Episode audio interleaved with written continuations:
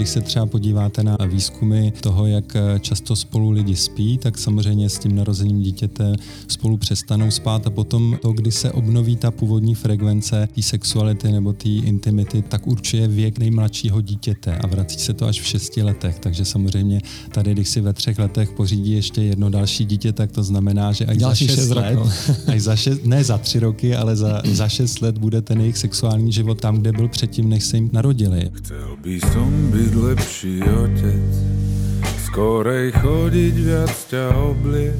Počúvate 7. epizódu podcastu Otcovia v plienkach. Dnes je našim hostom psychológ a párový terapeut Petr Kačena. Pýtali sme sa ho na to, ako narodenie dieťaťa zmení partnerský vzťah, či je dôležité nájsť si čas na rande vo dvojici a ako riešiť krízy. Budeme sa rozprávať aj o nevere a rozchode. Ja sa volám Michal Červený. Ja Rastio Kačmar. A sme otcovia v plienkach. Prajeme vám príjemné počúvanie. Tento seriál Denníka N nájdete aj v textovej podobe na našom webe denníkn.sk Lepších synov než sme sami, kto už nás chová. Mišo, ty si ráno prišiel na nahrávanie e, s takou radosťou chcel si sa so mnou podeliť o nový príjemný zážitok s Arturom, tak e, môžeš nám ho porozprávať rovno do podcastu? Áno, tak to teda rozpoviem, že vlastne ako sme sa v predošlých podcastoch, e, teda už po narodení dieťaťa bavili o tom, že aké to niekedy dokáže byť náročné v takej tej bezmocnosti, že sú aj situácie, keď som chcel pomôcť s Arturom, ale skrátka nemal som ako keďže nemám na to nejaké biologické vybavenie, áno myslím tým mlieko, na upokojenie a, a podobne, tak sme sa presne bavili o tom, že, že čo v takej situácii spraviť a, a tak ďalej, však to si asi ľudia môžu vypočuť spätne. No a mne sa dva dní pred týmto nahrávaním stalo to, že sme, že sme boli u zubárky a pýtala sa ho sestrička alebo lekárka, že na kom chce ležať počas toho zákroku, že či na mamine alebo na tatovi, on povedal, že na, na tatovi. A ja som bol taký, že hneď som sa na peťku pozrel, že haha, že, že vlastne, že ako keby možno prvýkrát sa to stalo, že si v takej situácii, keď vedel, že pre ňu bude náročná, vybral mňa pretože doteraz to bolo tak, že aj keď vonku spadol a Peťka tam nebola, tak rovno, že mamina, mamina. A až potom, keď zbadala, že som tam ja, tak, takže OK, že zvládneme to aj sami. A tým nechcem povedať, že že som cítil nejakú krivdu, pretože myslím si, že oprávnene sa vždy otáčal na ňu, keďže jasné, že bol s ňou viac času, jasné, že ho aj vedela upokojiť e, tak, ako som ja nevedel a myslím si, že ona to robila veľmi dobre, čiže aj nemal dôvod sa na mňa obracať, ale bol to taký pocit takého veľkého zadosti učinenia, že oplatilo sa ako keby byť tam v tých momentoch a aj sa ponúkať, že, že aj teraz sa ja môžem, ja môžem upokojiť a tak ďalej. A teraz sa to keby vrátilo, že sa to už pomaly začína lámať, mám pocit, minimálne ako, že teda vyrovnávať, nie že lámať prospekt mňa. A napríklad také situácie, že máme posledné týždne taký e, rituál, že on teraz začal skôr stávať a chcem ešte uh, Peťke, keďže ona je skôr taký večerný typ, dopriať, aby si chvíľku pospala, takže ideme maminke uvariť kávu, tak, tak spolu varíme kávu, ale teraz posledné dve rána boli také, že ja som musel už od tej uh, 4 na 7, keď teraz po novom stáva, pracovať, tak išla ona s ním variť tú kávu, on bol taký, že nie s tatinom. A že vyslovene, že až trochu do plaču to išlo, že, že s tatinom, tak na, na to chvíľku som odbehol od počítača, ale že pre tých, čo sa pýtajú, že kedy, tak uh, o týždeň budeme mať 2,5 roka, Artur. A tak zase musím povedať, že Malica má rok a 4 mesiace a varíme kávu tiež spolu ráno. Čiže niekedy síce to sprevádza na začiatku plač, keď odchádzame zo spálne a chceme ešte, aby si Lenka pospala, ale potom sa upokojí a už nachystáme raňajky aj kávu.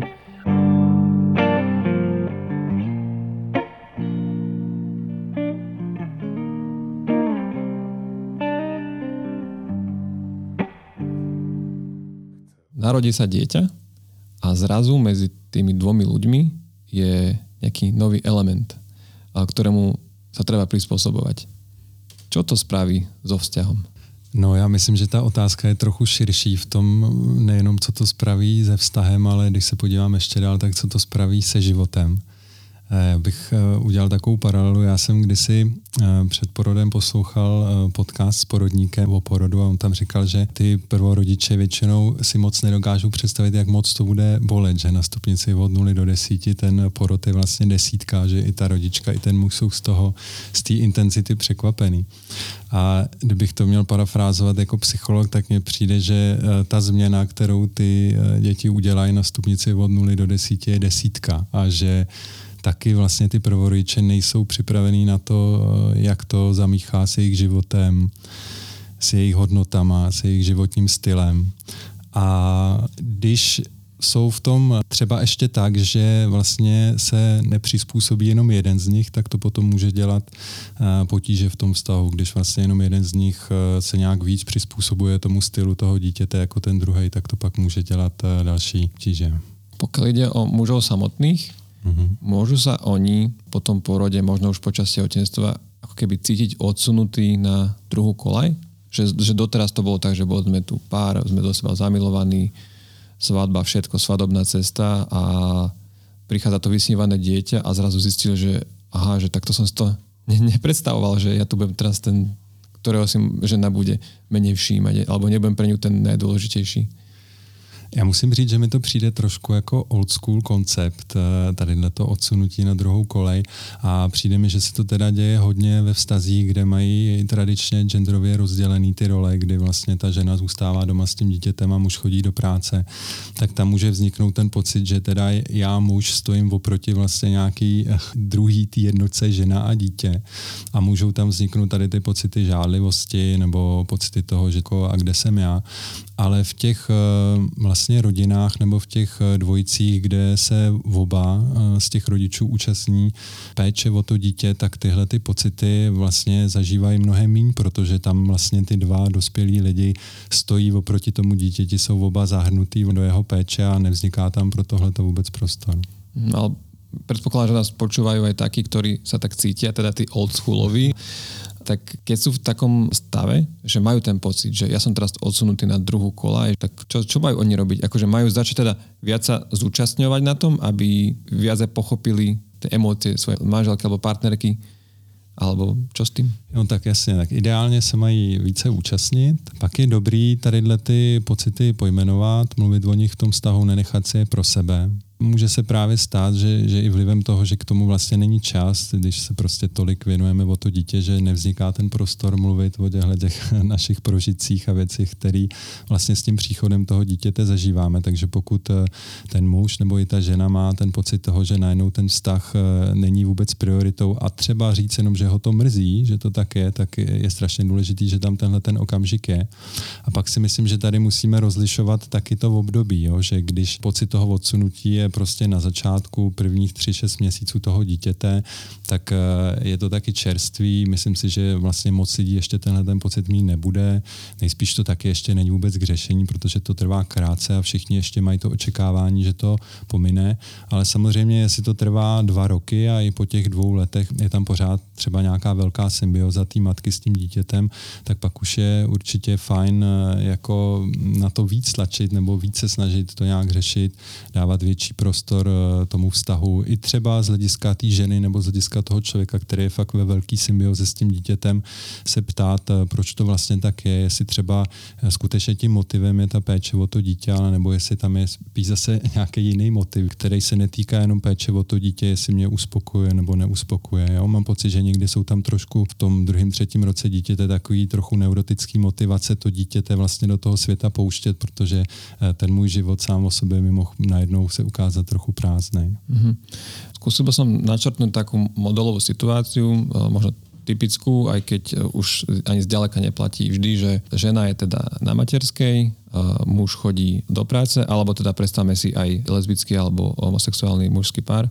Teda jeden je doma a druhý chodí do práce a jeden je celý deň s tým dieťaťom, venuje 100% pozornosť, dieťa je stále na ňom, na nej a potom príde ten druhý z práce, venuje sa tomu dieťaťu, ten, ten prvý v úvodovkách oddychne a potom príde večer, ešte majú dieťa medzi sebou v posteli, čiže vlastne ten jeden je absolútne, že celý deň sa s niekým dotýka, má tu, má tu blízkosť a tu, tá, tá, ten druhý je ma ešte menej ako predtým, keď sa to dieťa narodilo. Čiže čo s týmto pocitom, že, že sa cíti tak, ako keby tam, tam nebol, že, že nemá tú takú tú, tú blízkosť, lebo aj keď by ju chcel, tak uh, ten, ktorý je celý deň s tým dieťaťom mu povie, ale že ja som naozaj, že veľa toho mám tých dotykov dnes a prosím ťa, že chcem byť teraz chvíľku ako keby, že já myslím, že to, co jste teďka popsal, eh, jsou přesně pocity, které um, vytváří to rozdělení té rodiny, kdy jeden z nich chodí do práce a ten druhý zůstává s tím dítětem doma.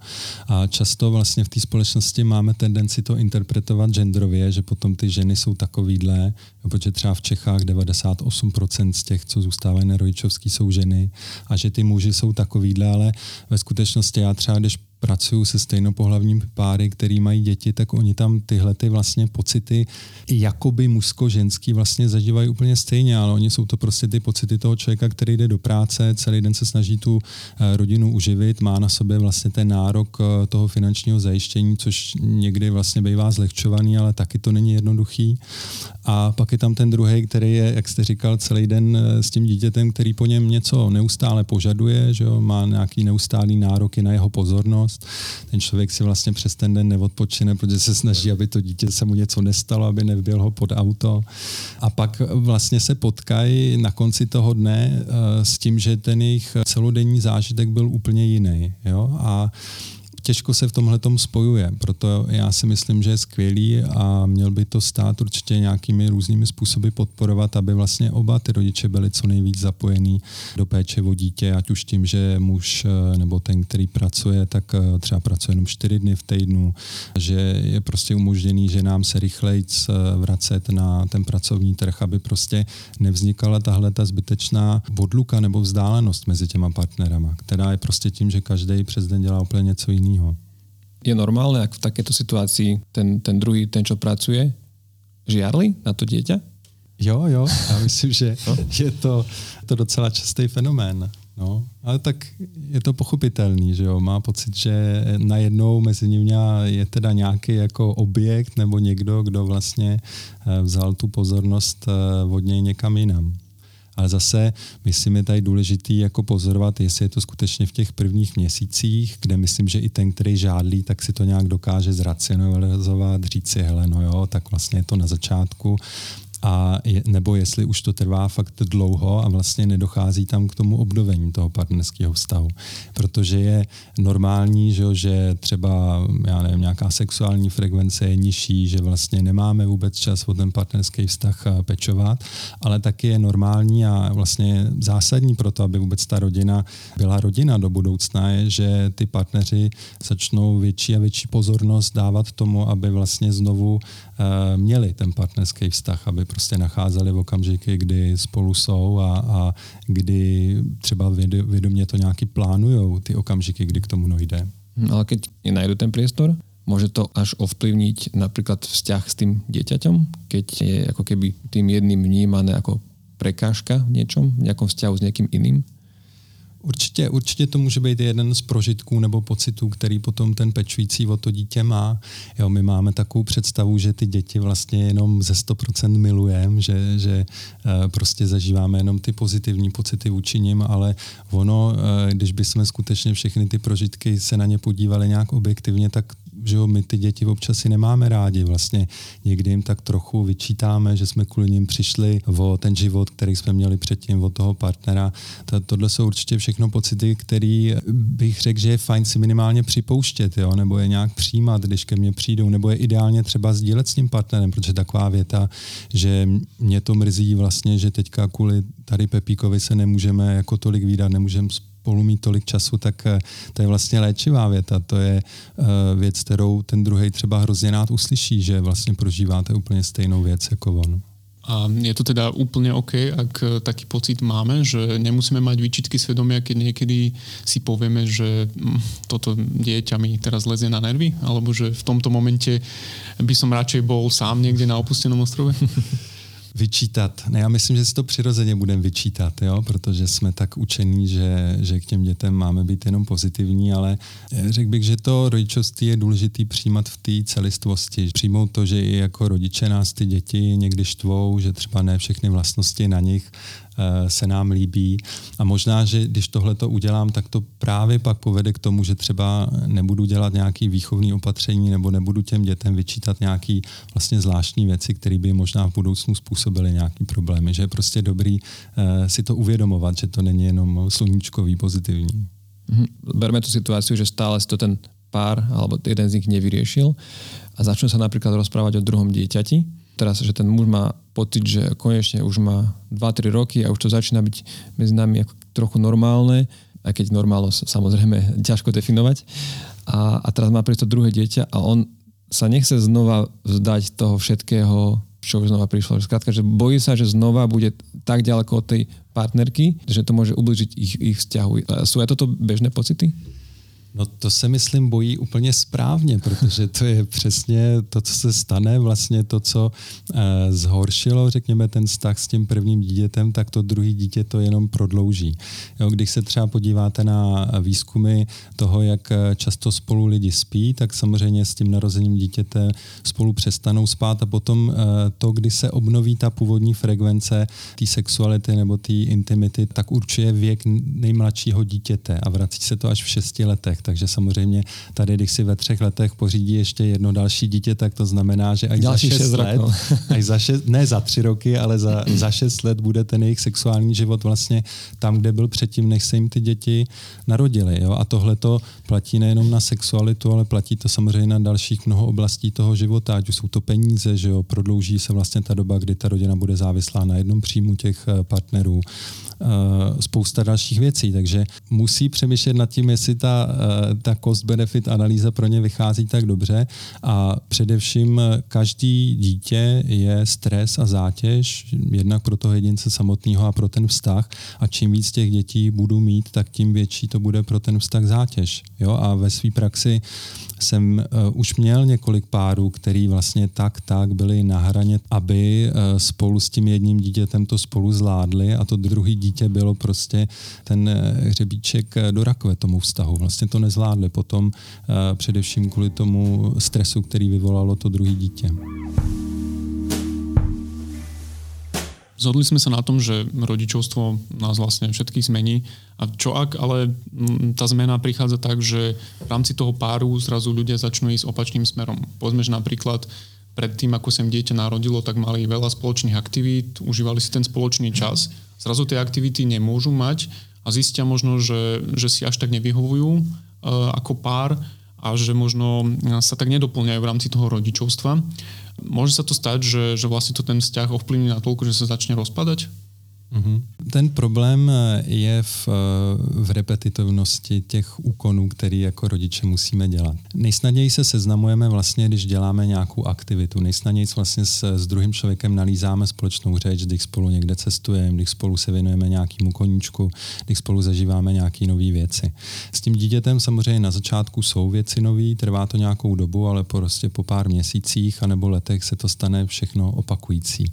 Jo, a stane se to nepodnět tím vlastně pro ten pár. Takže ty partneři výjima toho dítěte, o kterém se samozřejmě rádi baví a dlouho baví a můžou bavit, tak tam eh, není tolik těch témat eh, k probírání. Takže tady určitě nějaká rada, nebo co i z výzkumů víme, že tomu vztahu pomáhá, je, když se vlastně snaží dělat eh, nějaký nový věci. V tom výzkumu se tomu říká jako self-expanding activities, vlastně nějaké aktivity, které rozšiřují to naše běžné zažívání o nové věci a, a víme třeba, když to ty partneři dělají, že to uh, potom vede k tomu, že spolu mají častěji sex, že jsou v tom vztahu spokojenější, protože prostě to přirozeně vytvoří vlastně nějaké podmínky pro to, uh, že se spolu znovu uh, spojí nějak intimně, prostě, že si spolu rozumí. Tak co je to za aktivity?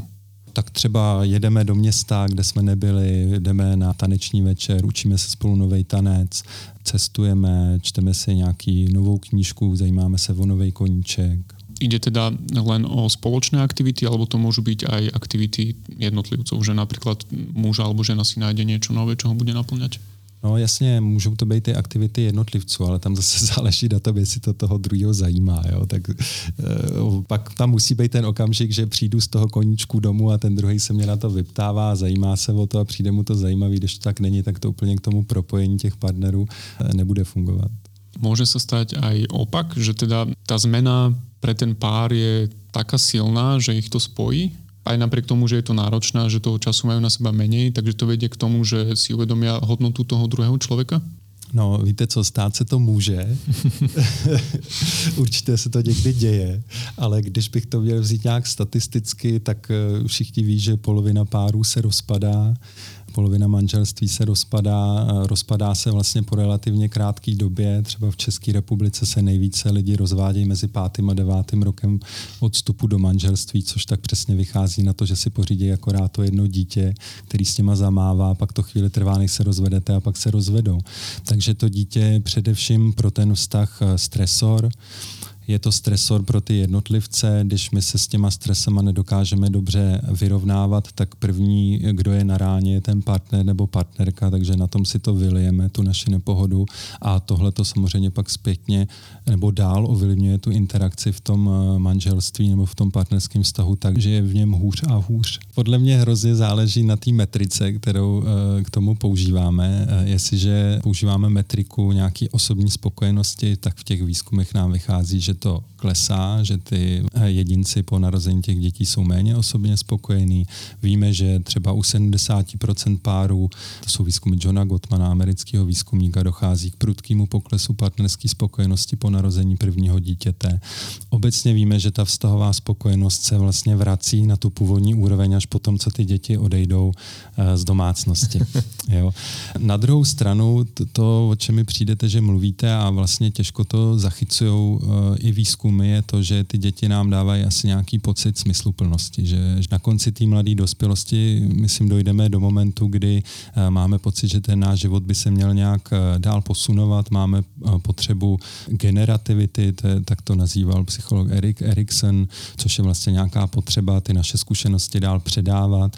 A zároveň si i v tom vztahu myslím, že máme potřebu vlastně ho tak jako, jak se říká, dát na tu další úroveň tím, že vlastně tu generativitu děláme společně, jo? že vlastně společně se snažíme eh, to naše přesvědčení o tom, jak by se mělo žít, jak by tahle společnost měla fungovat, předávat dál přes eh, ty naše děti. Ale samozřejmě ten smysl se dá životu dát i mnoha jinými spôsoby, nejenom dětma.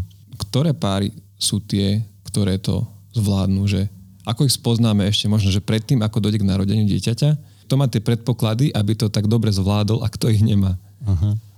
Bohužel je to teda tak, že ty předpoklady nám hodně vytváří naše dětství, že se z výzkumu ukazuje, že vlastně ti lidé, kteří eh, vyrůstali v úplných rodinách, ti lidé, kteří měli vlastně tu jistou eh, vazbu s tím primárním pečovatelem, to znamená měli v dětství někoho, u koho se mohli spolehnout na to, že o ně bude pečovat, že je bude poslouchat, že je vyslyší, že je podrží, tak jsou lidi, kteří vlastně vstupují potom do té dospělosti tak, že důvěřují vztahům, důvěřují ostatním lidem. A tohle to je vlastně vlastně jedna, která vede k tomu, že si eh, větší pravděpodobností najdou někoho, kdo to měl stejně, takže jsou, se vlastně dávají dohromady lidi s, s tou pevnou vazbou, kterou mají důvěru ve vztazích a jednak to samozřejmě vede k tomu, že potom v těch vztazích jim je líp. Jo.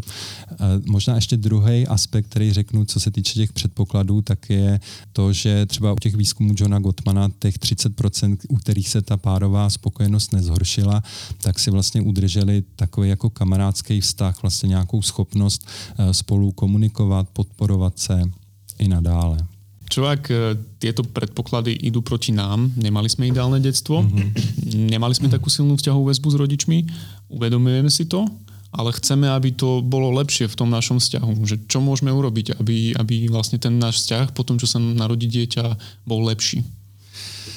No tak vždycky, eh, když jste neměli ideální dětství, tak můžete jít na psychoterapii ta vám v tom určitě pomůže. Obecně e, nějaká znalost sebe sama nebo vědomí těch svých limitů, to, co mi ve vztazích dělá problémy, tak tomu vždycky pomůže, jako to, že chodím na terapii nebo to, že se nějak znám. Pak je e, pravděpodobně vlastně zachytím to, když v tom vztahu budu odehrávat něco, co třeba tolik do toho vztahu nepatří, ale nesu si to. To nemusí být jenom z dětství, může to být klidně z, z nějakého minulého partnerského vztahu, jo? že třeba jsem byl tak trochu zneužívaný v tom minulém partnerském vztahu, pak jsem na to citlivý v tom novém, ale ve skutečnosti za to ta partnerka tolik nemůže, že to pořád patří tý starý. Chcel by som to robiť správne, ale asi celkom márne čakám, kým sa polepším.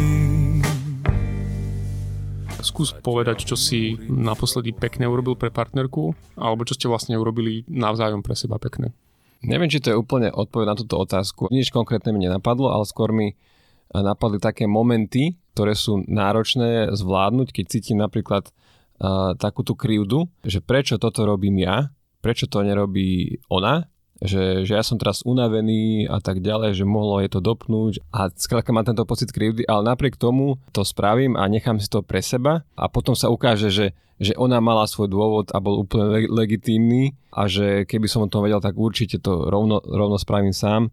Tak toto je možno taký moment, keď ona ani nevie, že som niečo pre ňu spravil, ale ja to viem a myslím si, že to tak je opačne, že tiež sú momenty, keď e, sa tak zatneme sami, sami pred sebou, aby sme tomu druhému niečo e, v tej emócii nepovedali Čiže hej, uh, sme v tej fáze manželstva, že toto sú, toto sú gesta. to, to, to je presne tak, že keby si pred 5 rokmi dostal takúto otázku, tak by si hovoril o tom, ako si priniesol neviem, kyticu rúží alebo, alebo niečo podobné, ako si vymyslel nejaký obrovský romantický zážitok. Presne, teraz... ako som napísal nejaký romantický list, že som mu navoňalkoval, alebo neviem no. čo, hej, hej, presne. A teraz sú tie gestá typu, že nechaj, ja ho prebalím, nechaj, ja ho idem okúpať, si unavená, zoberiem ho von. Čiže potom ten najlepší moment na tom je, a keď môžem povedať, že ale veď to nič nebolo. a, a je to taká trochu nahrávka na to, aby ona potom povedala, ale veď hej, aj ty si bol unavený a tak si to spravil, a, alebo teda áno, takto. Priznám sa, že niekedy to kvôli tomu poviem. Robí ti to dobre. Samozrejme. Mm. No my máme takú čerstvú skúsenosť, že uh, na tom sa dá dobre ilustrovať, ako sa ten vzťah mení, je, že mali sme teraz začiatkom februára výročie 10 rokov a po tom, čo Alica zaspala večer, tak sme ho oslovovali tak, že sme si otvorili arašidové chrumky a tretinkové pivo k tomu a sme sedeli a rozprávali sa. Čiže tiež si tak predstavujem, že pred e, dvoma rokmi e, sme vymýšľali kadejaké rôzne aktivity a večere a pobyty a podobne a teraz nám stačilo, že máme trošku priestoru pre seba a môžeme sa rozprávať a dať si k tomu chrumky. Ak teda môžem nadviazať na to, že čo pekné e, sme pre seba urobili, tak tiež nie je to nejaké konkrétne gesto, ale v rámci toho, čo sme sa tu teraz rozprávali, že, že ceníme si nejakú debatu e, s tým partnerom, tak my sme mali nedávno debatu o tom, že si potrebujeme aj vedome dávať viac energie do nášho partnerského vzťahu, že potrebujeme viac myslieť na seba popri tom, ako sa staráme o Alicu a o všetky veci okolo. Čiže aj to považujem za super a za peknú vec, že ako partneri si vieme takéto veci povedať a vieme sa potom možno viac sústrediť na to, že sme tu aj navzájom pre seba. No asi kvôli tomu, že sa vám asi nedarí veľa času tráviť o samote. Áno, ja som to už tu spomínal, že my nemáme ani svokrovcov, ani mojich rodičov tu v Bratislave, ani v tom najbližšom okolí.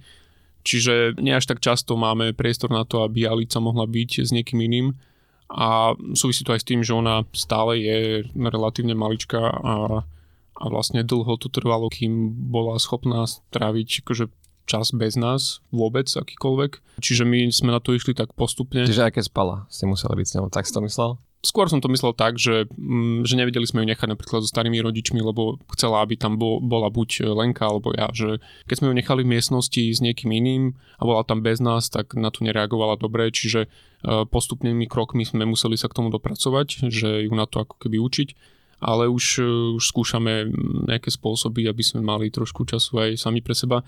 A zatiaľ to nie je napríklad na návštevu kina. Naposledy, keď tu bolo také šialenstvo okolo Oppenheimera, tak som si to chcel pozrieť, ale nie je to úplne najhodnejší film, lebo však má cez 3 hodiny, takže to asi by nevyšlo. Hovor mi o Oppenheimerovi celý čas, keď sme tam boli a teda Artur bol so svokrou, tak som sa pozrel na hodinky, že či už to nie je pridlho, a, ale nakoniec to teda, teda zvládol. Čiže vám sa darí chodiť na takéto nejaké večery o samote na rande?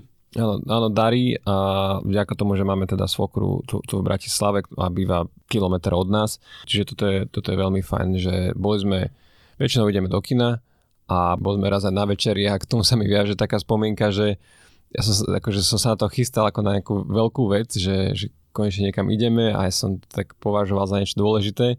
Odkedy sa Artur narodil, tak som sa nevoňavkoval, pretože to je taká, ne, či to teória alebo pravda, ale skrátka páči sa mi na minimálne tá myšlienka, keby to nebola pravda, že rodičia by sa nemali voňavkovať, aby e, to malé dieťa cítilo ich skutočnú voňu, aby sa, aby sa na ňu zvyklo.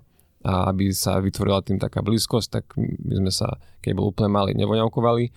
A, a teraz som to prvýkrát spravil, bolo to také zvláštne, lebo zrazu som sa ako pocitmi vrátil do roku 2017, do roku 2018, keď sme spolu začínali chodiť a ja som si akože vtedy kúpil túto voňavku a taký som si prišiel cudzí, že, že toto už nie som ja celé to bolo také zvláštne, tak potom som si tú voňaku už, už nikdy nedal, kúpil som si novú. Takže to, toto sa mi vlastne e, spojilo aj, aj s tým rande, tým, že bolo už iné, že sme áno celý čas mysleli na to, že ako on je doma s tou babkou, ako sme my bez neho. A táto voňa mi to tak, tak zvýraznila, že, že tá patrí do istej fázy mojej života a teraz som už ako keby inde. Teraz už máš iné vône. hej, hej, hlavne keď vynášam ten kôr s plienkami. Čiže vedel si si to aj napriek tomu, čo hovoríš, aj napriek tomu, že si pozeral často na hodinky užiť, že, že ste boli takto spolu niekde vonku? Áno, myslím si, že to bolo veľmi, veľmi príjemné. Vedeli sme sa aj, aj, aj, aj rozprávať, úplne v pohode, že nestalo sa nám to, čo hovorí terapeut Petr Kačena niektorým párom, že ako keby tam tie, tie témy chýbajú, pretože rodičia si už možno aj odvykli od toho, že sa nejako takto rozprávajú, tak toto na, našťastie sa nám nestalo. A to je inak ale možno dobrá taktika, že ísť na, na film, o ktorom sa vlastne môžeš potom rozprávať, že po filme, keď idete ešte niekam spolu možno sa nájsť alebo hoci len sa prejdete domov, tak e, minimálne nejaký, nejakú tému to vo vás zrejme naštartuje, čiže máte, máte niečo, o čom sa môžete baviť. To je ako taktika na prvé rande, nie na, na rodičovské, ale áno. No, my ešte si celkom užívame ten čas, keď e, síce nie sme sami, ale je s nami aj Alica, ale ideme napríklad niekde na kávu alebo na sa. Samozrejme, že to nenahradí ten kontakt, e, keď e, ste len dvaja, ale predsa len je to vždy pre mňa akože príjemná zmena, že, že si niekde v prostredí, kde sú aj iní ľudia a nemôžete sa tam, aj napriek tomu, že častokrát treba Alicu naháňať hore dole, tak sa stíhate trošku porozprávať. To je dobre nájsť si reštauráciu, kde majú e, dobrý a veľký kútik. Tak, tak. Ale nebudeme robiť reklamy e, a týmto možno aj vyzývame reštaurácie, že nech sa ozvú. a jedno kino sa môže ozvať, tam sa dá chodiť s deťmi.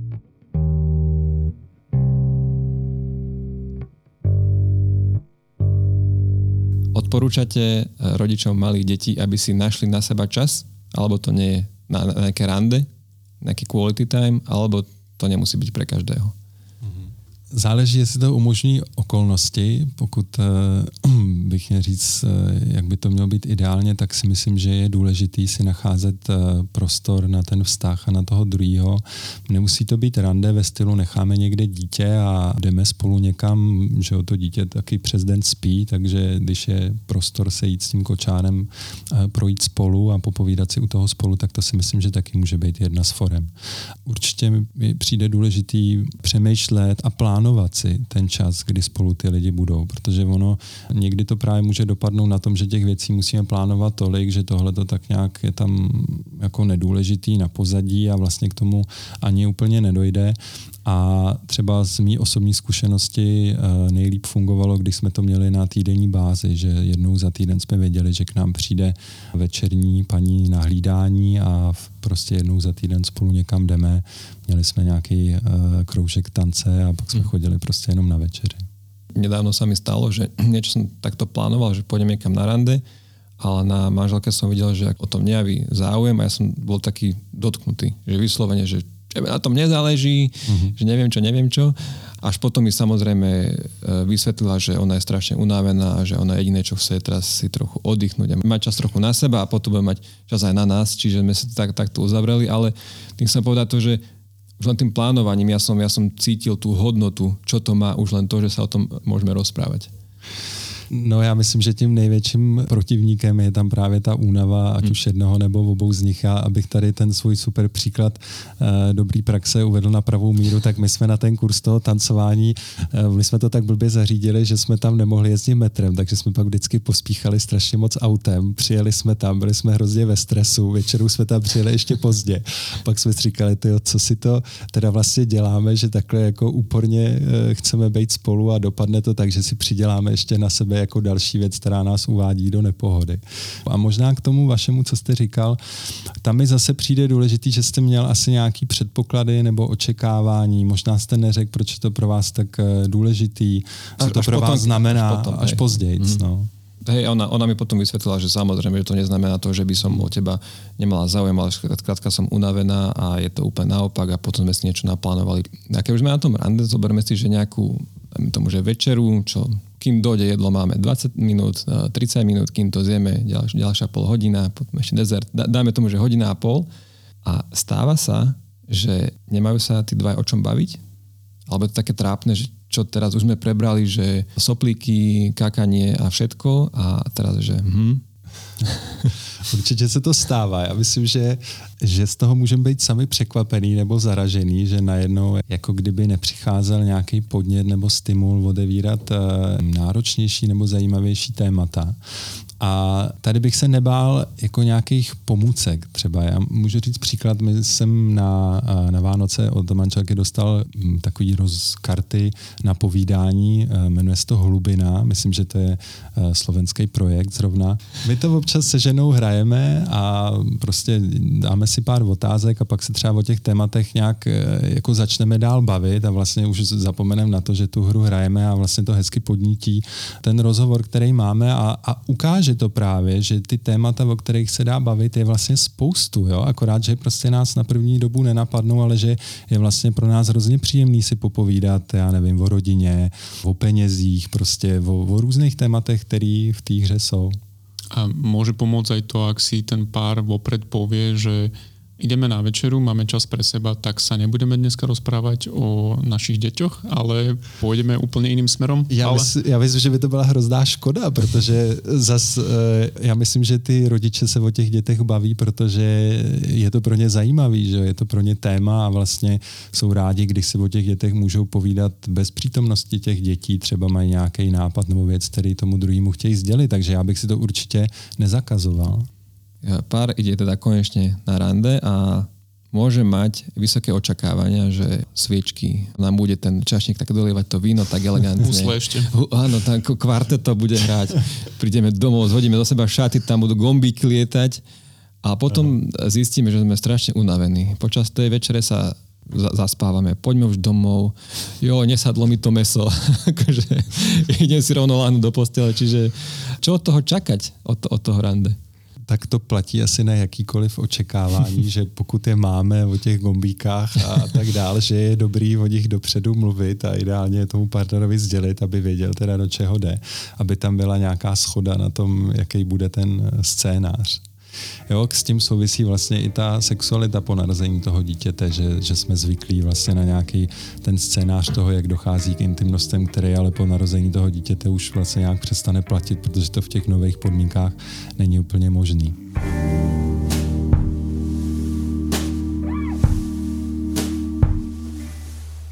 Tie pocity môžeme mať po narodení dieťaťa také, že ten partnerský vzťah už nie je keby gro toho celého, ale že tam už vstúpil niekto ďalší, že tam človek môže prispieť aj to, ako v nás vníma okolie, že možno pre mnohých ľudí už sme len tým mamou alebo otcom a častokrát k tomu môže prispieť aj to, že napríklad keď sme so svojimi rodičmi, tak oni nás pred tým dieťaťom oslovujú, že ocko, mamka a možno, že my sa prestávame cítiť mužom a ženou a partnermi a viac sa cítime, ako že, že sme v tej úlohe toho, toho otca alebo matky. E, môže toto prispieť k tomu, že aj toho druhého človeka v rámci toho vzťahu my prestávame vnímať ako partnera a vidíme ho viac, že toto je mama, toto je otec?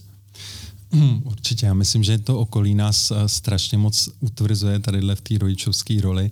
V některých vztazích, když eh, ty děti vlastně jako označují mámo, táto, ty svý rodiče, tak to potom převezmou i ty partneři a skoro si taky takhle začnou navzájem říkat. A tady zase je podle mě důležitý nějak to stopnout anebo myslet na to, ale ta rodina a to, že vůbec rodinou zůstaneme, strašně moc závisí na tom, že nám spolu jako partnerům bude dobře. Jo, e, vlastně základem každé rodiny nejsou ty děti ty děti, ty jsou vlastně úplně jedno. Základem té rodiny je, že spolu ty dva rodiče mají dobrý partnerský vztah.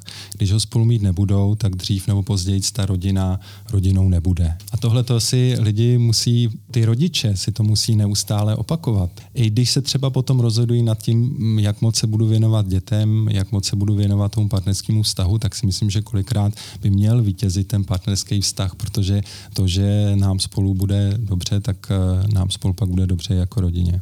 Ja k tomu mám možno takú až banálnu osobnú skúsenosť, ale uh, nedávno som si zmenil pozadie na telefóne a prvýkrát po nejakých dvoch rokoch som si tam nedal syna, ani syna s manželkou, a dal som si tam fotku mňa s manželkou bez syna. Aha. A najprv som bol taký, že fúha, to, to sa môže? že, že má malé dieťa, každý má malé dieťa na pozadí telefónu svoje a ja, že, a že nie, ja to chcem tam teraz mať, lebo neviem, neviem, prečo som to spravil, ale strašne som s tým bol tak, taký spokojný, že teraz to tam mám a že, že neviem, možno, že nastal čas teraz chvíľu už aj pracovať viac na tom vzťahu ako na, na tom dieťači, že možno už je na to čas. Ako, ako to vy vnímate toto? Jak máte starý dieťa? Dva a pol roka. Aha. Takže po dva nejakých dvoch rokoch som si tam dal už nás, nás dvoch. Uh, to bude dúfam, nejaká freudovská interpretácia teraz? ne, ne, já jsem si naopak vzpomněl na sebe, že mám taky pocit, že když tomu dítěti jsou dva roky, takže uh, jsem si vždycky mohl trochu ulevit, jako jo, dobrý, jako to nejhorší je za náma, už docela spí vlastně, já, já taky spím, to udělá hodně, když se člověk vyspí přes noc. A po těch dvou letech vlastně taky jsem vnímal, že už trošku ten fokus se mohl vrátit zpátky na, na ten můj jako normální život, na ten můj partnerský život, nejenom non-stop děti. Mm-hmm. A máš aj menej fotiek teraz v mobile? Už ho nefotíte tak často, ano. ako keď bol malý? Mám menej fotiek oveľa v mobile. Akože stále je tam uh, dosť, ale už to nie je také, že každý deň 5 fotiek. tak možno to súvisí s tým, že už nemáš čo vyberať. sa vrátil k starým.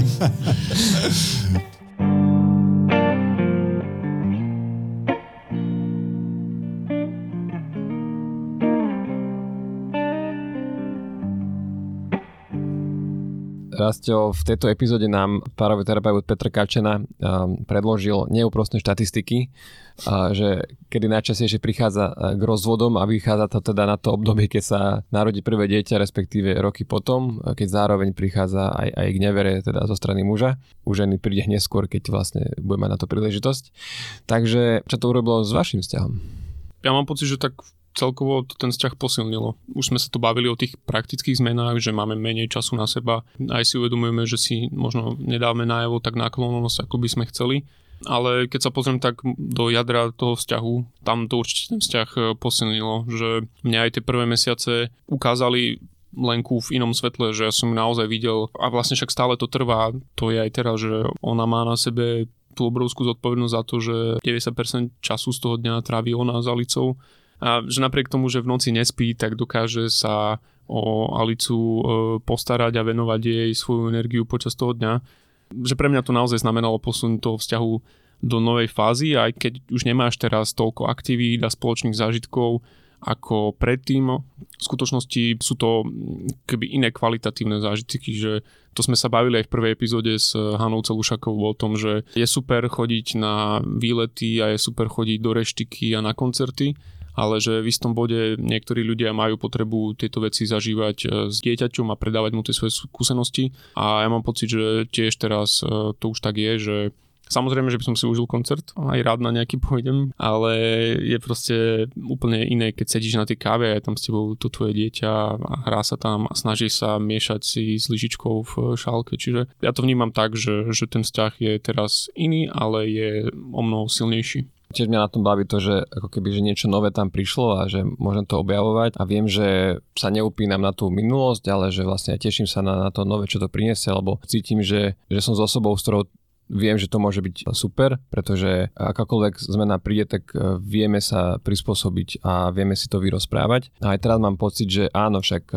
sme unavení často a z toho vyplývajú nejaké konflikty, ale práve to, že ako ich potom riešime, si myslím, že ten vzťah oveľa viac prehlbuje, pretože keď opadne tá prvá emócia a už sa ten, kto sa mal ospravedlniť, ospravedlní a rozprávame sa o tom, že prečo k tomu došlo, tak to sú až terapeutické momenty, kde sa zrazu vynoria veci z detstva, e, veci z iných vzťahov a keď to pomenuješ, tak potom zrazu ti odláhne nielen kvôli tej situácii, ktorá to bola pred pár minútami, ale sa ti zrazu vyjasní v hlave, že prečo ťa niečo ťažilo a vlastne ako keby normálne vyjdeš človek z tej hádky v ideálnom scenári ako, ako z terapie.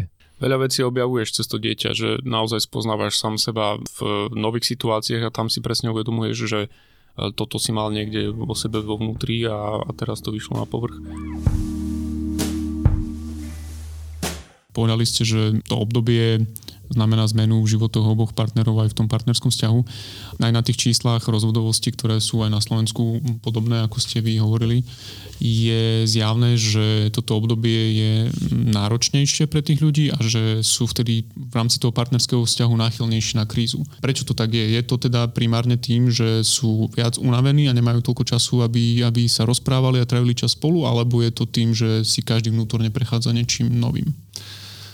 Řekl bych, že to je obojím. Jednak určitě hraje roli nevyspání. Že když jsme nevyspaný, tak seberegulace je horší, vlastně je snadnější se v tom vztahu pohádat. Na straně ženy, když kojí, tak eh, přirozeně to vlastně snižuje nějakou sexuální touhu, takže pak eh, může po nějaké době vzniknout i potíže v této oblasti, třeba nějaký nesoulad v těch sexuálních potřebách.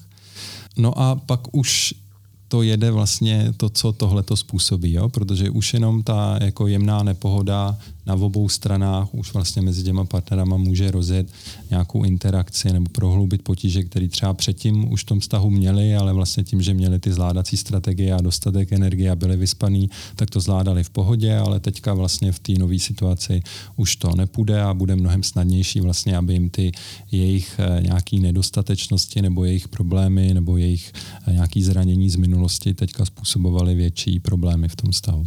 A zvykne byť vyústením takejto krízy aj nevera? Může, může. Z výzkumu víme, že ta nevěra vlastně v tom vztahu přichází jako efekt zhoršení toho vztahu, že většinou se ten vztah zhorší a teprve potom, až nastane nevěra, že teprve až po tom zhoršení toho vztahu si člověk vlastně řekne tak a teďka budu nevěrný, teď mám důvod být nevěrný a rozhodne se proto. A to narození dítěte, prvního i druhého, je vlastně ukázkový okamžik toho, kdy se ten partnerský vztah zhorší.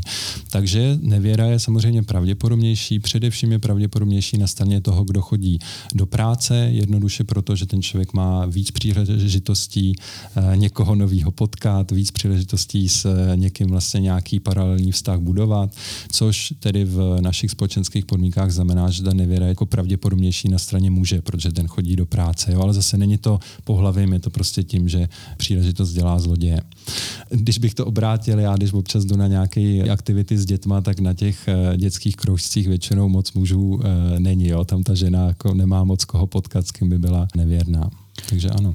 A ak tá kríza vo vzťahu pretrváva aj naďalej a povedzme, že žena už e, sa na konci tej materskej dovolenky vráti do práce, získa viac tých sociálnych interakcií a tých možností, ktoré ste aj vypomenovali, tak e, môže sa stať, že, že ešte dodatočne vlastne príde ako keby tá nevera už zo strany ženy, ktorá e, zrazu objavuje tieto mm-hmm. možnosti? Mm-hmm. Tak e, nevěra je docela častý fenomén. V celosvětové ve výzkumu ji uvádí tak kolem 40% lidí, 30 až 40% lidí říká, že někdy v životě ve vztahu bylo nevěrných.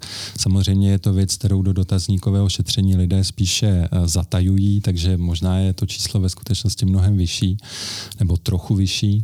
Musím říct, já už mám asi takovou profesionální deformaci, že jsem ohledně toho trochu cynický.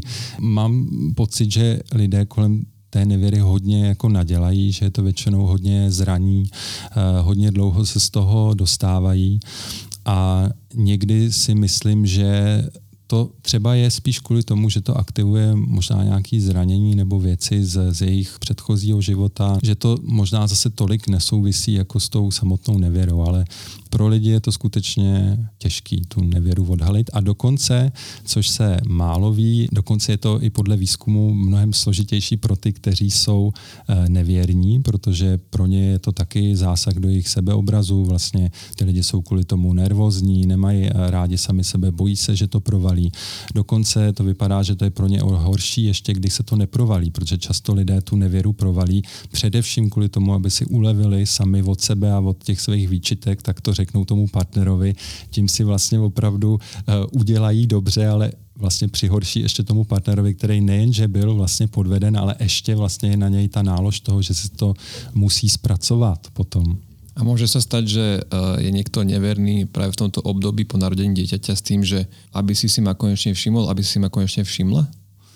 Aha, někdy ta nevěra má takovýhle motiv, respektive zafunguje občas takhle v případě nevěry žen.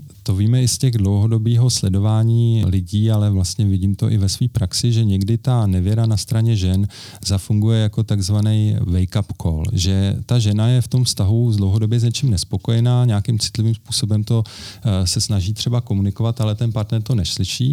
A pak, když té nevěře dojde, tak eh, většinou tomu muž řekne, no, ale já jsem ti tady pět let říkala, že mě jako vadí, že mě zesměšňuješ, eh, že mi nevěří, že mě neustále kontroluješ, jo, nějaký možná různý další důvody. A proto jsem ti byla nevěrná. A občas se stane, že ty muži to vezmou, aha, ale já o ten vztah nechci přijít a tohle to je pro mě takový kopanec, že opravdu s tím musím něco udělat. A pak to eh, pro ně, pro ten vztah zafunguje tak, že je to skutečně tak silný stimul, podnět pro toho muže, že on změní svoje chování a díky tomu vlastně v tom vztahu jim dobře je. Čo z vašej skúsenosti funguje jako spúšťač uh, neverí? Řekl bych, že ten primární motiv, nebo ten nejčastější motiv eh, u nevěrného člověka je to, že skutečně ztratil pocit eh, nějaký intimity s tím druhým člověkem.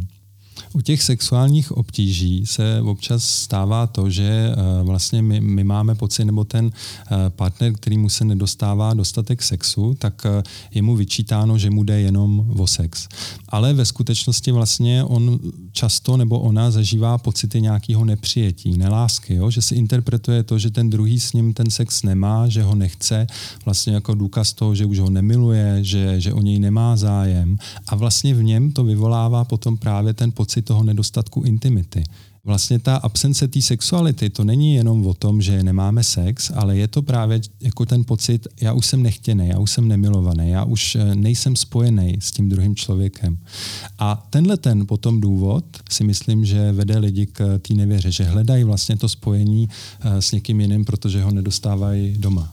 A může se stát to, že někdo má ten sex, ale nie je dosť intimný, že to je ako, že keby, ako keby nemá to spojenie s tým partnerom, aj keď majú sex, ale nemajú takéto nejaké prepojenie, ako poviem básnicky duší, No tak jakýkoliv eh, vynucený sex nebo sex z nějaký povinnosti z pravidla není dobrý sex.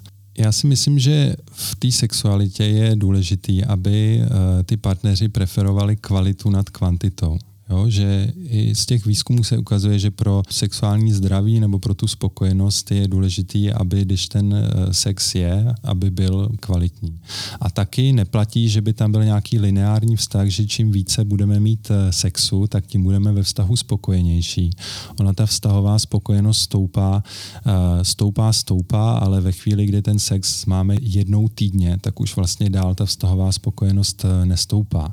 A samozřejmě jednou týdně to v případě případě malého dítěte je pořád jako uh, nedosažitelný cíl, jo? ale je to něco, uh, co vlastně ty partneři můžou zvládnout a taky je podle mě důležitý si nějak stále připomínat a uvědomovat si, že ta sexualita se navrátí. Jo? To bývá problém, že, že vlastně když jsme s tím dítětem čtvrt roku, půl roku, tři čtvrtě roku, tak začínáme občas mít takovýto chybný právě přesvědčení, ty, ale takhle už to bude na pořád ale ono nebude. Ona ta sexualita, byť teda do té plné uh, podoby se vrátí až tomu dítěti bude 6 let, ale vlastně jednou ten okamžik, kdy to zase bude uspokojící v tom vztahu, přijde. Eh, ja by som sa ešte vrátil jednou otázkou k nevere. Mnohí ľudia sa možno upokojujú tak, že si hovoria, že my máme super vzťah, my sa mhm. milujeme, že nám sa to nemôže stať. A je to tak, že ak je ten vzťah kvalitný a hlboký a že tí ľudia mm, si rozumejú a rozprávajú sa, aj napriek tomu, že nemajú možno v tom období po narodení dieťaťa dostatok intimity, tak je menšia pravdepodobnosť, že sa im to stane, alebo je to taká pudová záležitosť, že, že ak v tej situácii, keď ten partner akože cíti, že, že mu chýba niečo a naskytne sa mu príležitosť, takže môže zlyhať aj napriek tomu, že to nechce urobiť asi není taky nevěra jako nevěra. Já myslím, že je tady potřeba rozlišovat a dokonce i ty pohlaví se v tomhle tom liší, že můžeme nevěru brát jako nějaký emocionální zahoření pro někoho jiného, můžeme nevěru brát jako sexuální kontakt, může ta nevěra být opakovaná, že z toho skutečně potom je nějaký sekundární dlouhodobý vztah. Takže v tomhle tom si myslím, že je taky potřeba rozlišovat a samozřejmě ta nejhorší možná varianta je to, že ten člověk si paralelně udržuje po nějakou dobu nejhorším případě měsíce až roky paralelní vztah, který před tím druhým partnerem zatajuje. A v tomhle případě je samozřejmě pochopitelný, že ten efekt potom toho odhalení je nejhorší, protože většinou ten pocit je, že, že ty měsíce či roky ten podvedený žil vlastně v nějaké lži, že ten partner si na něj musel v průběhu toho vymýšlet nějaké věci a skutečně ta důvěra v tom vztahu je uh, narušená hluboce.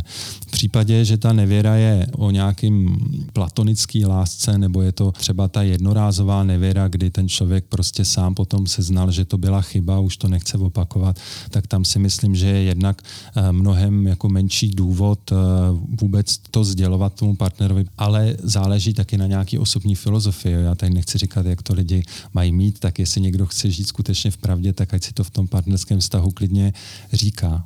Jo, ale na druhou stranu myslím, že je chybný předpokládat, že když vstoupím do manželství, tak uh, přestanu reagovat na jiné lidi, jo, přestanou se mi líbit uh, jiné ženy nebo jiní muži, to je prostě uh, normální věc, akorát ten rozdíl v tom je, že v tom manželství se snažíme s tím zacházet tak, aby to ten náš partnerský primární vztah, to manželství nepoškodilo. No a možná se to někdy nepodaří, ale přijde mi škoda třeba kvůli tomu pak to manželství zahodit. Hmm.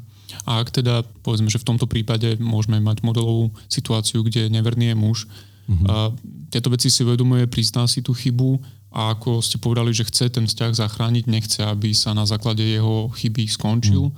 Čo je dobrý základ preto, aby ten vzťah prežil? Že dá sa to v akejkoľvek situácii ešte zachrániť, alebo musí ten vzťah byť dostatočne pevný na to, aby sa to dalo? No, to je taková hodně široká otázka, ale uh, co je určitě potřeba, je, aby si posypal popel na hlavu.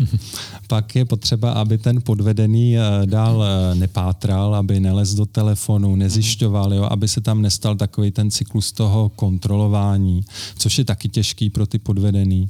Pak z hlediska toho podvedeného je důležité, aby nějak získal prostor na to, obnovit to svoje sebevědomí, aby měl třeba větší čas na to se věnovat, nevím, vztahu se svýma přátelema, nějakým koníčkům.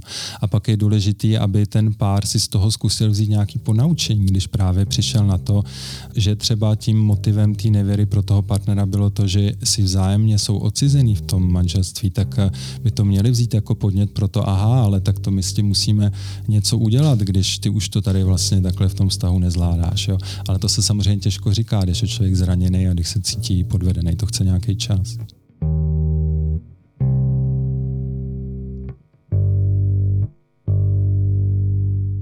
Uh, už keď uh, sme v tej fáze, že sa rozpráva vo vzťahu nahlas o rozvode, mm-hmm. je už neskoro?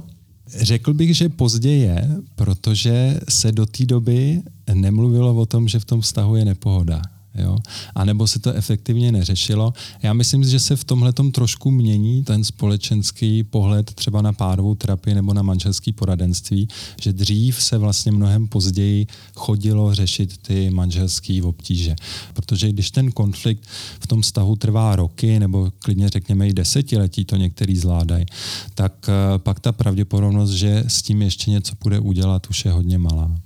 A bavili sme sa o tom už pri nevere, či to môže pôsobiť ako istá páka na to, aby sa ten uh, vzťah zlepšil, tak môže aj takéto vyhrážanie sa rozvodom, že tu už máme papiere, podpíš ich, alebo uh, ešte raz a rozvedieme mm. sa, že môže to byť ten wake-up call a rovnako ako pri nevere? Jasně, může, ale ta vyjednávací situace už je hodně, hodně špatná, bych řekl. Moje zkušenost je, že ženy jsou ochotnější jít eh, vlastně k psychologovi mnohem dřív, co se týče obtíží ve vztahu, a že muži naopak eh, jsou ochotní jít až v momentě, když už se právě šustí těma eh, rozvodovýma papírama a řeknou si tak jako poslední šance vlastně teďka jsem ochoten někam jít, což, což právě už bývá hodně pozdě. Víte co, i s tou nevěrou je to tak, že možná se ptám, proč to musí dojít tak daleko, aby eh, se ten druhý probudil. Jo? Proč musí dojít až k takové extrémní krizi, aby uh, si najednou řekli, ty jo, ale možná bych v tom vztahu uh, se měl chovat jinak, měl bych jednat jinak, měl bych s tím něco udělat. No, bohužel možná to prostě někdo jinak neumí a, a musí, musí to být až takhle extrémní. Čo ak si pár povie, že OK, my sa rozvedieme, ale až o 6 rokov, keď tuto ten náš mladší už bude na vysokej škole. Mm-hmm. Odporúčate mm-hmm. tento postup, aby teda děti mm-hmm. zažili ještě tu rodinu? Jo, jo. Tak co se týče dopadu na děti, tak ten eh, rozvod je vlastně úplně nejlepší v uvozovkách, když ty děti jsou ještě malí, protože si to nebudou pamatovat, budou to brát jako úplný standard, že týden jsou u maminky, týden jsou u tatínka. Takže když ty lidi ten rozvod zvládnou, řekněme, do nějakých čtyř let eh, věku toho dítěte, tak z hlediska toho dítěte to nic moc neudělá. To dítě naopak eh, bude potom v 6-7 letech najednou překvapený, že ostatní nemají dva tatínky a dvě maminky, jako má ono samo, cože, cože to mají za zvláštní rodiny ty ostatní, než má ono samo.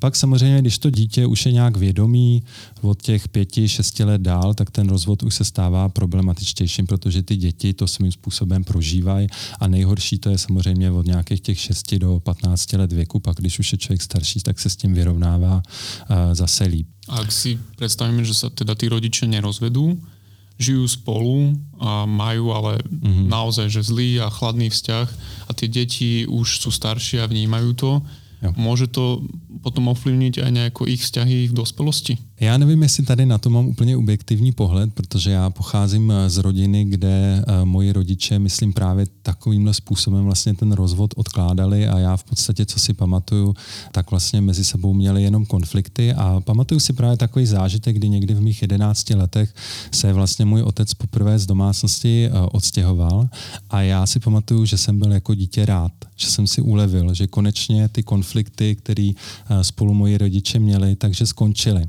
A pak jsem byl velmi nerad, když se asi za rok nastěhoval zpátky, na se zase za rok potom odstěhoval. Jo?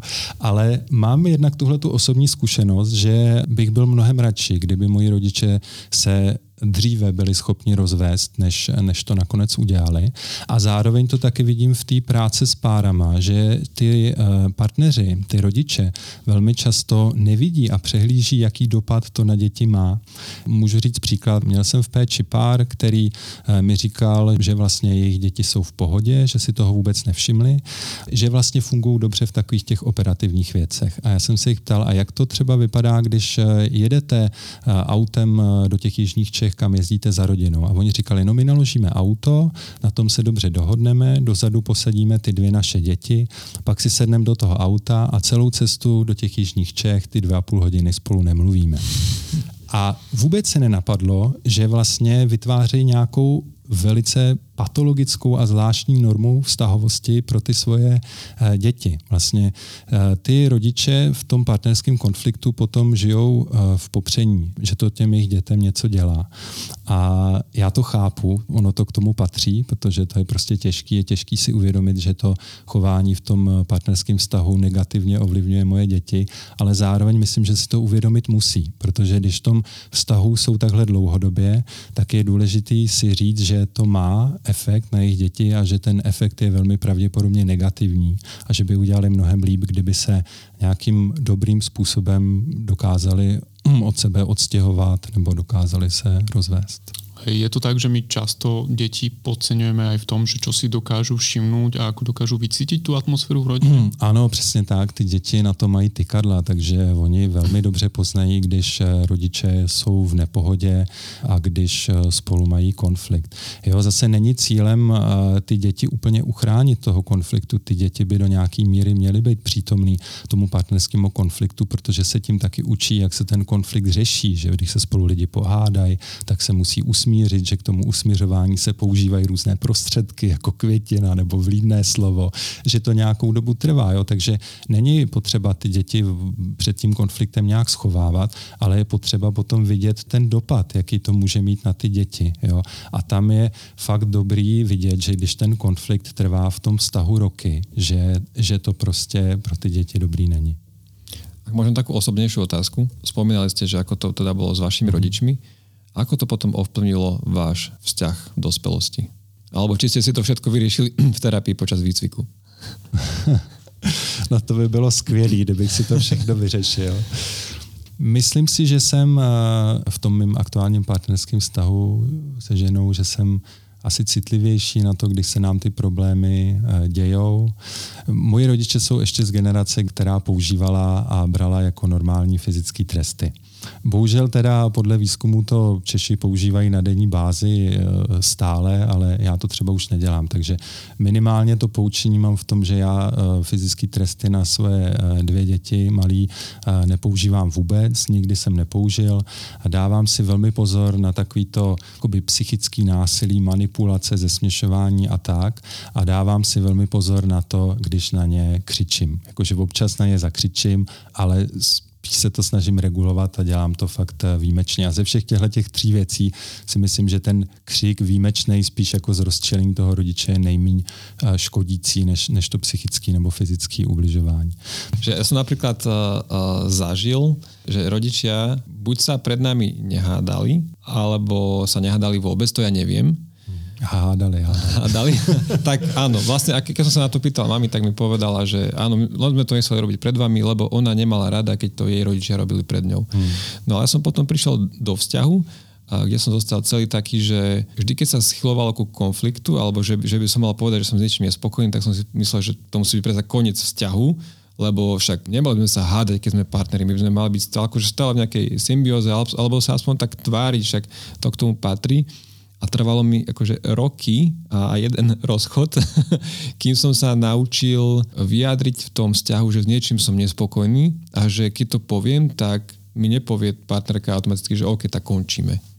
No to jste právě měl tu ukázku reakci, kterou mají eh, děti, které vyrůstají v tom prostředí, kde ty konflikty jsou před nima zatajované. Oni pak, když se dostanou do toho prvního vážného partnerského vztahu v té mladé dospělosti a dostanou se do toho konfliktu, tak právě mají prostě kontrolky úplný, jako úplný neštěstí, vůbec nevím, co s tím udělat a vůbec nevědí, jak si s tou situací mají poradit, protože jejich předpokladem a přesvědčením je, že do partnerského vztahu konflikt nepatří. A když se objeví, tak je to prostě konec světa světa. A to eh, taky asi svým dětem nechceme udělat. Jo. Chceme mít nějakou přirozenou rezilienci, odolnost vůči tomu konfliktu v tom vztahu a umět ho taky, nebo naučit se ho možná díky svým rodičům začít řešit. Ja som tedy, keď k tomu malo prísť, som úplne spanikáril a som začal plakať a potom to celé išlo také slúčky, že už som sa aj hamil za to, že plačem a tak ďalej a tak ďalej až moja súčasná manželka mi raz v takéto situácii povedala, že necíť sa zbabelo, že pre ňu je hrdinstvo to, že, že idem rozprávať o tom, aké to je zjavne pre mňa ta, ta, také náročné. A to mi úplne obrátilo celý pohľad na toto a postupne odišiel ten plač uh, po, počas, počas týchto situácií a postupne už som ja ten, čo všetko vždy vyťahne ako prvý. Čiže je tam tá cesta, je, je dosť, dosť bolestivá, ale dá sa tam postupne dostať eh, do toho, že to môže byť lepšie. A čo s tým urobí? Je niečo, čo ste ako partneri robili radi, ale dnes nemôžete, možno tak často alebo vôbec? Mm, nemali sme vyslovene že nejakú športovú aktivitu alebo koncerty. Akože radi sme chodili do divadla, ale aj to nebolo zase tak často, že, že sme boli nejaký... Nemali ste permanentku? Nemali sme permanentku alebo abonentku, či ako sa to volá. Viac bolo toho, čo teraz dokážeme mať, ale v minulosti bolo viac takých tých rozhovorov o nesmrteľnosti chrústa, že, že začneš sa rozprávať o, o 9. večer o nejakej úplnej prevádzkovej veci a zrazu o dve hodiny sa rozprávaš o, o ja neviem, o nejakom citáte z Biblie napríklad, alebo ideš takto úplne a spomínaš čo si niekde v nejakej knihe o tom čítal, v inej zase a aký rozhovor si o tom niekde počúval na podcaste. Čiže a to boli momenty, keď sme sa dokázali spoznávať navzájom, ale aj sami seba a myslím si, že postupne sa tam dostávame späť, tým, že sa upravil ten spánok a už nie sme, nie sme tak unavení, tak uh, dúfam, že to bude čo najviac a, a, a tak. Ja som zvykol veľmi rád uh, rozprávať Lenke uh, niečo, čo som si prečítal v knihe, že som jej prerozprával nejakú tému, presne, ktorá, presne, o ktorej hej. som vedel, že zaujíma aj ju. Ja niekedy, a... keď som vedel, že to nezaujíma. a problém je, že teraz ani tie knihy veľmi nestíham čítať, tak uh, už vôbec nie ešte to potom ďalej posúvať. Ale mm, hej, je super si možno zase vedome nejako plánovať aj tie rozhovory, alebo nie, že plánovať, ale keď máte čas spoločný, tak sa akože nejako namotivovať do toho, aby ste sa venovali nejaké hlubšie téme, lebo je to tak, že väčšinu času riešiš operatívu, logistiku, a čo bolo počas toho dňa, čo bude zajtra, ako sa na to nachystať. A rekonštrukciu bytu to mi aj nehovor. To teraz je 6 do 7 večerov, že zaspí a vyťahnem notebook a idem vyberať rúru. A však to je celkom hlboká téma. Nie. Idete až do základov. No áno. Mm, my sme to stihli pred narodením Malice. Áno, to vám závidím celkom. A to je jeden z mojich najväčších úspechov, že to už nemusíme teraz robiť. Ešte keď si tak na to spomeniem, tak najväčší rozdiel je asi v tom, že teraz nemôžeme tak veľa cestovať, ako sme cestovali pred uh, Alicou a aj povaha tých výletov sa zmenila. A teraz, keď náhodou ideme na nejaký výlet, tak uh, presne ako si vravel, pozeráme, ktoré kaviarne majú detský kutík a ktoré reštiky majú detskú stoličku a kde je nejaký pekný park uh, s dobrým ihriskom. Ale akože svojím spôsobom je to super, že máš viac priestoru zase na to, aby si si ľahol niekde do parku na deku a pozoroval svoje dieťa, ako tam ukazuje na psíky a iné bábetka, čiže zase je to iná kvalita toho, toho cestovania. Asi minulý týždeň sme sedeli v kuchynke a obedovali a došiel uh, grafik Miro Čevela, ktorý sa vrátil z nejakej mesačnej dovolenky v juhovýchodnej Ázii a tam nám rozprával zážitky a že ako to teraz s manželkou užili a presne sme sa bavili, že no ale predtým 30 rokov si chodil každý rok na, na pobreže Jadranského mora. A on že áno presne, keby len 30 krát, ale že, že to k tomu patrí a teraz vlastne ten čas, keď si to on vie užiť, to, že tie dovolenky sú také, ako by chceli mať oni, oni dvaja sami. Ale my ideme v júni do Valencie s Alicou strašne sa teším, čiže už takto malými kročikmi sa k tomu postupne dostávame. Áno.